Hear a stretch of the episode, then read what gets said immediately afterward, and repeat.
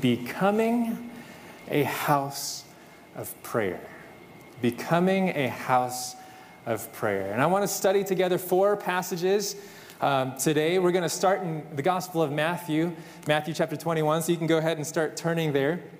Matthew chapter 21 is where we'll start as we explore this idea of what it really means to become a house of prayer. If you have a Bible or the Bible on your mobile device, go ahead and turn there with me. Matthew chapter 21. None of the scriptures uh, are, are going to be on the screen. I, I really want us to see this with our own eyes and feel this with our own hands, so to speak. But in Matthew chapter 21, there's a very startling scene. Probably the, one of the most uncharacteristic moments of Jesus' ministry. But before we even read it, can we just bow our heads for another word of prayer? God, we want to come before you um, just with a sense of hunger and thirst after righteousness. You promised in Matthew 5 that those who hunger and thirst for righteousness shall be filled. So, Lord, we want to hear from you.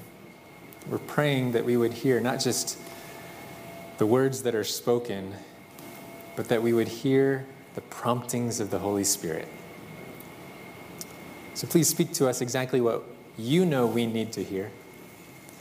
Reveal yourself to us in the way that we need to see you. Send us your Holy Spirit to guide us into all truth, we pray in Jesus' saving name. Let the family say, Amen. Amen. Matthew chapter 21, we'll read from verse 12 and 13. When you're there, go ahead and say, Amen. All right. Matthew chapter 21, I'm reading from the New King James. And the Bible says, Then Jesus went into the temple of God, drove out all those who bought and sold in the temple, and overturned the tables of the money changers, the seats of those who sold doves. Verse 13, and he said to them, It is written, My house shall be called a what? A house of prayer, but you have made it a den of thieves. Do you hear in this the sense of identity that, that God longs for his people? I mean, you can kind of sense the passion with which he wants his people to be a house of prayer. And you can see how much he values that just based on how strongly he feels when that sense of identity is lost or forgotten or even replaced, right? My house shall be called a house of prayer. And I just want to take a few moments just to let that phrase sink in and do some defining of terms for a moment here. My house, my house. What is, what is Jesus talking about when he's referring to my house? What is God's house? Well, in the immediate context, Jesus is in the temple in Jerusalem, right? He is in the place of sacrifice and worship. He is there in the temple. And so, you know, this is the place that God said, Hey, let them construct for me a sanctuary that I might dwell among them. Right? The sanctuary, or what would later become the temple, that was the dwelling place of God so that he could dwell with his people. It was also the place where the psalmist says, you know, thy way, O Lord, is in the where? It's in the sanctuary, right? That temple, that sanctuary was supposed to reveal the very ways of God. I think it's Psalm 48 I was reading. Uh, it says that, uh, that we can meditate upon his loving kindness in the sanctuary. So the sanctuary is supposed to be a revelation of his character. The sanctuary was supposed to be the place where God's glory could be seen. My house is that place, that temple in Jerusalem. However, in the broader context of Scripture, you know, God's presence is not limited to a specific geographical space or place. Can we say amen to that? Amen. Yeah? When you look at the broader context of Scripture, you know, uh, I think of verses in, I think it's 1 Corinthians chapter 6, where it says, Know you not that you are the temple of the Holy Spirit? In other words, he's not just talking about a place, but God's house is wherever his presence is. Do you follow that train of thought? God's house is wherever his presence is welcome. In other words, your heart and mine can be the very dwelling place of God. Wow. My house shall be called a house of prayer. Could it be that the temple is not just a place, but his people. Yeah? And so when he is saying my house, he could also be referring to his people shall be called a people of prayer. Whoa.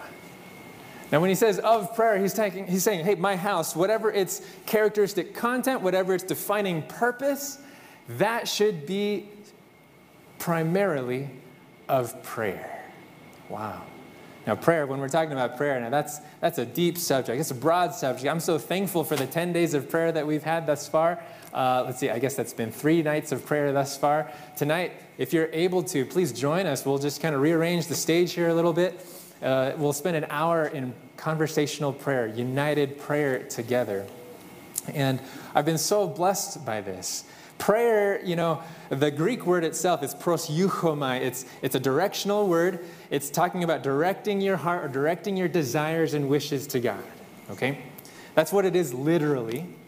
But when we're talking about prayer, you know, one of my favorite quotes from one of my favorite books, Steps to Christ, says, Prayer is the opening of the heart to God as to a friend, right?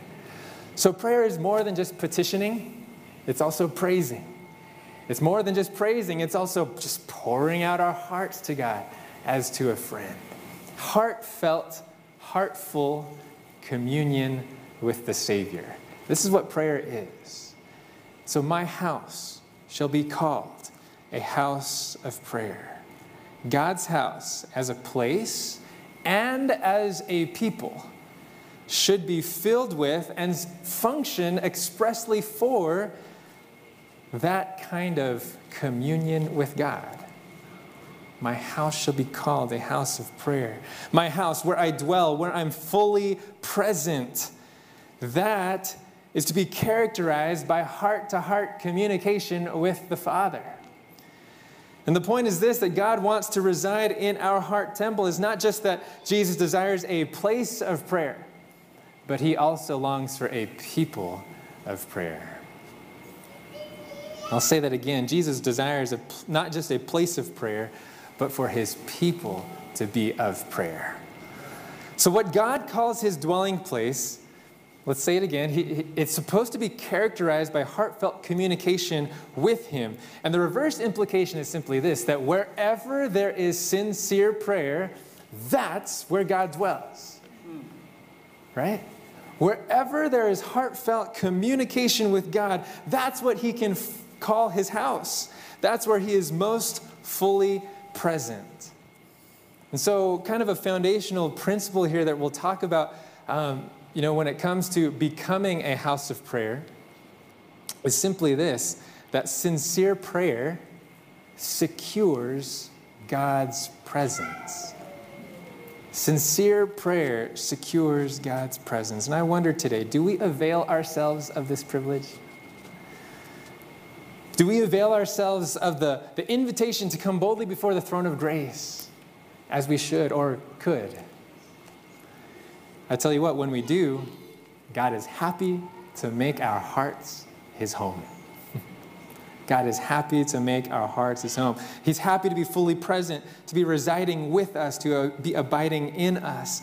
And when Jesus is, is kind of uh, walking into the temple, he realizes, whoa, this temple isn't functioning in this way, right? He sees something that, that really causes him to, to be stirred up in his spirit, and he begins to share, hey, my house shall be called a house of prayer. In fact, when you look at verse 13, he starts with three words. He says, It is written, my house should be called a house of prayer. So when Jesus is, is teaching this, uh, telling us about what sincere prayer does for God's presence, he's actually quoting from the Old Testament. Do you know where he's quoting from? Do you have a footnote in your Bible, maybe? We read it for scripture actually today. It's from Isaiah chapter 56. Actually, go there with me because when we see that, when we see that in its original context, we see that Jesus may be implying a lot more than we give him credit for. Isaiah chapter 56. Go with me there. Isaiah 56, when you're there, go ahead and say, I beat you. Oh, man. Slow fingers today. Here we go. All right, Isaiah 56, beginning in verse 6. You know, this was read for us. Thank you, Michelle, for that. Now, in this context, when you can just kind of let your eyes scan the context a little bit, God is addressing him this word specifically to people who feel like they're on the outside. He's addressing this to foreigners. He's addressing this to eunuchs. He's addressing this to people who wouldn't normally be welcomed in the temple of God.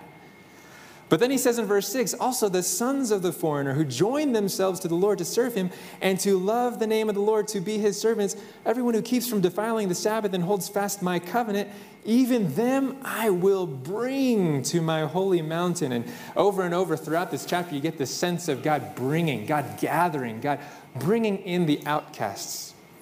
He says in verse 7 and make them joyful in my house of prayer. Their burnt offerings and their sacrifices will be accepted on my altar, for my house shall be called a house of prayer. And what are the last three words there?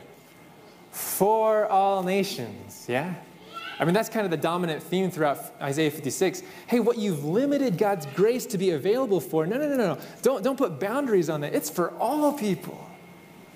My house should be called a house of prayer for all people. So, the context specifically, it refers to the fact that Gentiles were to be converted to the true God. And when Jesus walks into the temple on that day in Matthew chapter 21, he's realizing, whoa, uh, the, the people of God, the chosen people of God, they're actually treating God more as a product to use, more as a product to market, rather than a person to love and live for. But when we enjoy heartful communication with God as a person instead, the blessing of God turns his place into a house of prayer, not just for those chosen, but for others outside. It turns it into a house of prayer. It, the blessings reach beyond just my own enjoyment, and that opens up the door for prayerful communion for others to experience as well. And this is, you know, this is something that pulling from the last sermon series, we, we kind of saw this pattern that the blessings that God sh- showers upon us, they're not just for me, they're for other people as well. And so, what we see about sincere prayer is that it leads others to God's presence. Sincere prayer leads others to God's presence. My house shall be called a house of prayer. When we pray, A, God abides in our hearts, makes our hearts his home, and B, others around us are now able to know God as they could and should. God wants to be present in our lives. He also wants to be present through our lives. What a privilege. And yet, on that day when Jesus walks into the temple, that is not the dynamic he encountered, right? That house that was supposed to be called a house of prayer, that not just that place, but that people that were supposed to be a house of prayer, they had instead become, do you remember what Matthew 21 13 said? But you have made it a den of thieves. A den of thieves. You know, maybe there was some underhanded uh, inflation, uh, uh commercial inflation going on, where they were actually exercising some level of thievery on a financial level. But I think the robbery that most concerned Jesus was of a completely different kind. That, that phrase, den of thieves, is also a quotation from the Old Testament. It's not from Isaiah, but it's from Jeremiah. Go with me there, Jeremiah chapter 7, and see what Jesus could be rebuking altogether. Jeremiah 7 is the, the very next book, just a few pages over. Jeremiah chapter 7. When you're there, let, let your eyes kind of scan uh, the, the context there. We, we want to land in verse, I think it's verse 11 that Jesus is quoting from. But in Jeremiah 7, Jeremiah is given this word from God, and he's supposed to go to the temple of God, where there are worshipers gathered for worship. And he's supposed to proclaim this message and he's, it's really a message of rebuke. Let's start in verse 8. Jeremiah 7, verse 8. If you're there, say amen. All right. He says this in verse 8 Behold, you trust in lying words that cannot profit. Earlier in the chapter, he's talking about their mentality that, hey, everything's just fine here. This temple won't be destroyed like Jeremiah has been preaching about. Don't you worry about it. Hey, we've got the temple of the Lord here. The temple of the Lord is here. We're, we're, we're safe. So in verse 8, it says, You're trusting in lying words that cannot profit. Verse 9, Will you steal, murder, commit adultery, swear falsely, burn incense to Baal, and walk after other gods whom you do not know? And then come and stand before me in this house? which is called by my name, and say we are delivered to do all these abominations? What? Do you follow what Jeremiah is kind of pointing at? They're living double lives, right? They're living completely for themselves, regardless of how much destruction they impact other people's lives with. Then they come and worship and say, oh man, I am saved to do these things. In verse 11, has this house which is called by my name, become a den of thieves in your eyes. Behold, I, even I, have seen it, says the Lord. Oh man, that's ugly. This was the people of God. Being rebuked for living double lives, for their immorality, for their idolatry that turned their practice of worship, their habits of seventh day Sabbath worship, into a complete mockery. And God called that, what, what, what do you think this was? A den for thieves? And you kind of wonder, like, why would God use that kind of imagery? Why would God refer to thievery and robbery and stealing? It's because those who pretended to know God we're actually stealing glory from God and the opportunity for others to know that glory. That's the kind of thievery that was going on. And in Matthew 21, when Jesus shows up to the temple, he connects the dots between Isaiah 56, what should be, and Jeremiah 7, what it actually became. He connects these dots and he says, Whoa, when we are not a house of prayer, that's what we actually become. When we are not about communion with God, whether individually or collectively, we actually start stealing from God. We actually become thieves and robbers of the glory of God, not just from God Himself, but from others who want to know that glory. That is what we turn into when we cease to become a house of prayer. So, if you're just kind of imagining a, spectrum, the more we move away from being a house of prayer, the more we become robbers and thieves. The less we engage in, in heartfelt communion with God in, in prayer, the more apt we are to rob God of the glory he deserves and to rob others the chance of knowing his glory. My conviction, my burden, as your new pastor is that we would recover our identity as a house of prayer.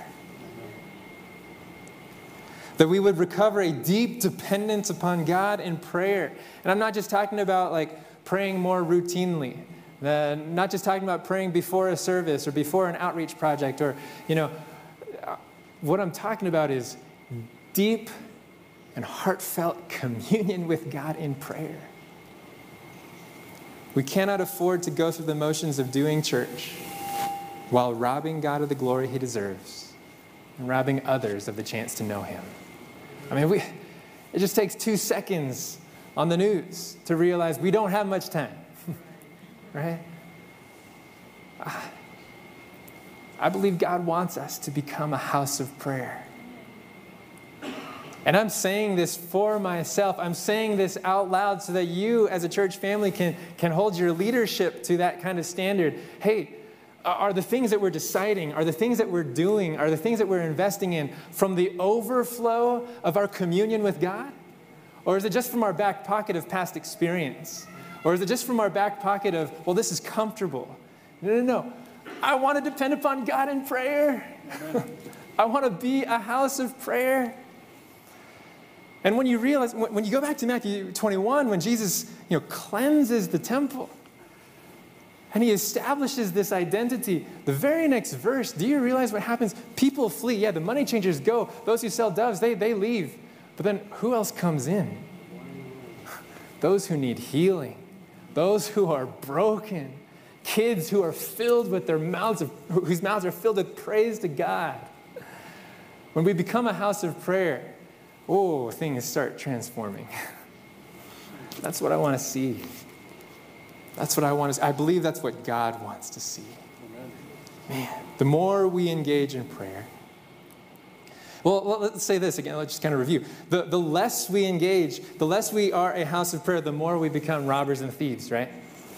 But the reverse implication of that is true. The more we become a house of prayer, the more we begin to give God the glory he deserves, the more we begin to give the community a chance to know the glory of our good God. Man. Do you long to be a house of prayer? I do. I do. So, the heart searching question that we need to ask then is well, what keeps us? what keeps us? Me personally, what keeps me personally from being a person of prayer? What keeps me personally, my heart, from becoming a house of prayer? What keeps us as a church family from being a house of prayer? Is it indifference? Or maybe unbelief? Or maybe I, I tried that and it didn't work? Is it busyness or distractions of the world? Or is, maybe it's just kind of a, a, a, different conviction like, no, that's, that's not really what works. Is it an ignorance or a lack of know how? Maybe a sense of inadequacy or even a, a lack of knowledge about who God is and what He wants to do through prayer? What is it? What is it that keeps us from being a house of prayer? If you can put a finger on that, if the Holy Spirit can put a finger on that, let's say that. If the Holy Spirit can put a finger on that, then I tell you what, that is what needs to be taken out. That is what needs to be cleansed from the heart temple. Our desire to become a house of prayer, whether as a church or as individuals or as a household or as a family, our desire to become a house of prayer must be accompanied by a willingness to let God cleanse the heart temple. And this is the connection to communion. Maybe you thought, man, he's standing and preaching around this whole table and he's not even saying something about communion. This is the connection to communion. Becoming a people of prayer isn't just a matter of flipping a switch saying, okay, okay, we're a house of prayer now.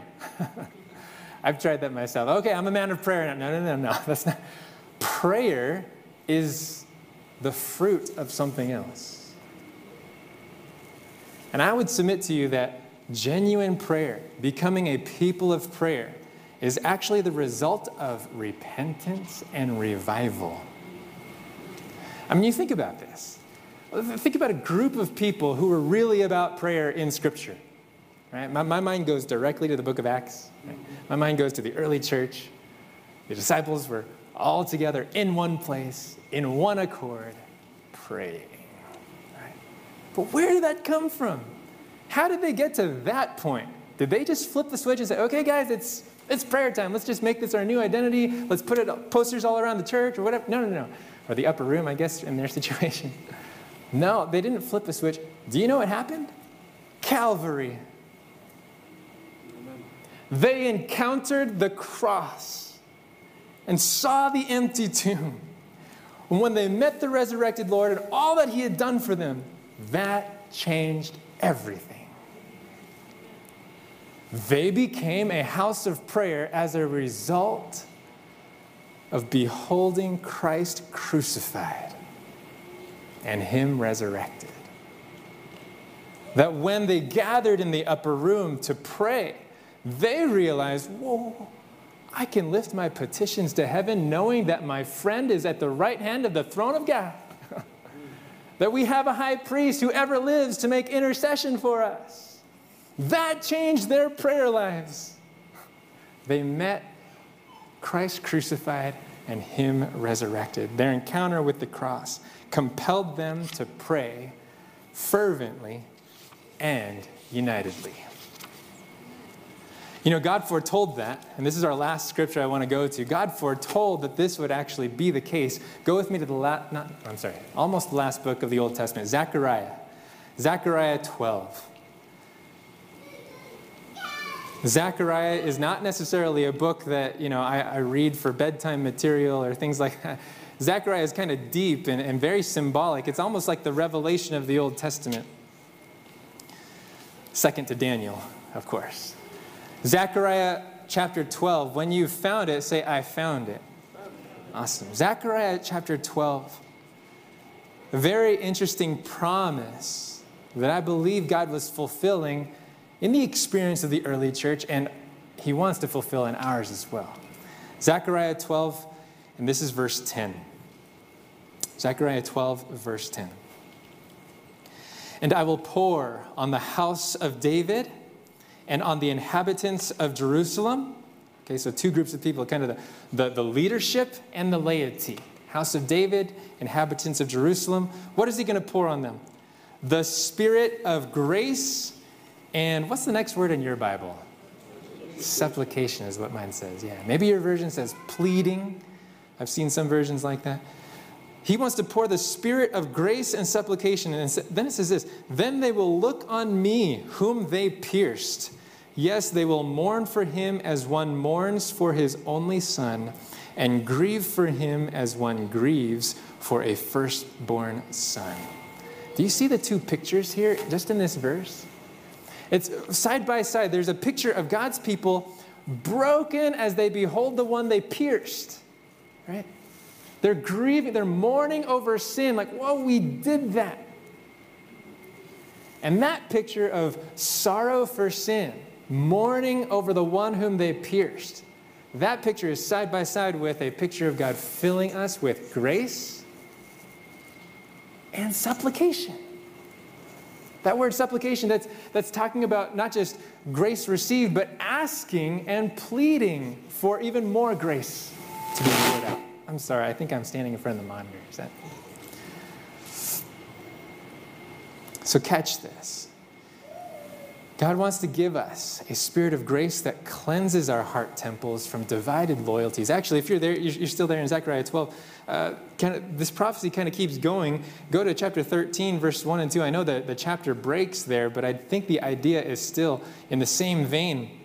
Verse 1 and 2, it says, In that day a fountain shall be opened for the house of David and for the inhabitants of Jerusalem. There are those two groups again for sin and for uncleanness. God wants to open this fountain. Well, what fountain, what will this do? Verse 2 It shall be in that day, says the Lord of hosts, that I will cut off the names of the idols from the land, and they shall no longer be remembered. I will also cause the prophets and the unclean spirit to depart from the land. This fountain of forgiveness, this fountain of grace that's going to be poured out, will cleanse us from idols that keep us from being a house of prayer. God wants to pour out a spirit of grace that cleanses our heart temples from those divided loyalties. And He wants to fill us with the spirit of supplication. Man, here are the absolute terms that God speaks with My house shall be called a house of prayer. It just will be. And then here in Zechariah 12, I will pour out a spirit of grace and supplication. This is something God is determined to do. The question is will we let Him? will we be in agreement with what God wants to do? So, two simple appeals before we transition into the communion experience together. Appeal number one is this Will you embrace a new identity? Will you embrace the identity of becoming a house of prayer? And I want to encourage us to, to, to embrace this identity on a personal level. Yes, I want, I want my heart to be a house of prayer. And then I want our church family on a collective level to be a house of prayer. Will we embrace this new identity? Will we let God do all that He needs to do in us so that we would actually be called? He would look on us and say, Yeah, house of prayer. How many of you want that? Yeah? Amen. Amen. Second appeal is simply this not just to embrace a new identity, But specifically, today, as we experience communion, the appeal is to engage communion with a broader end game in mind.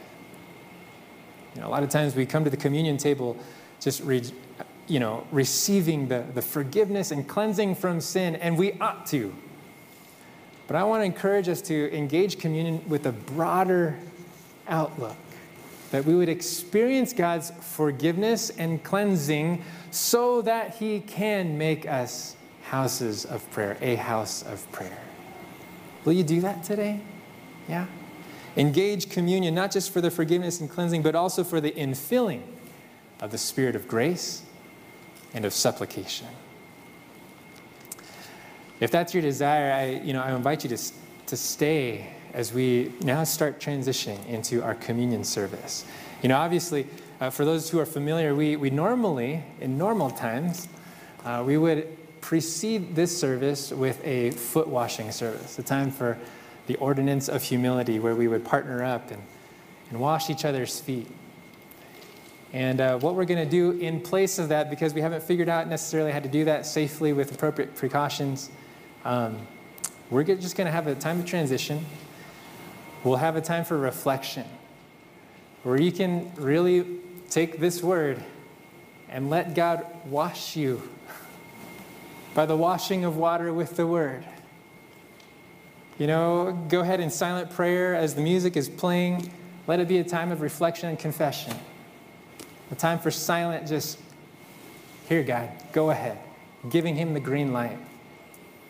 I also want to encourage you that, you know, as the foot washing is a symbol of humility and service, that you would allow God to really instill that spirit in your heart.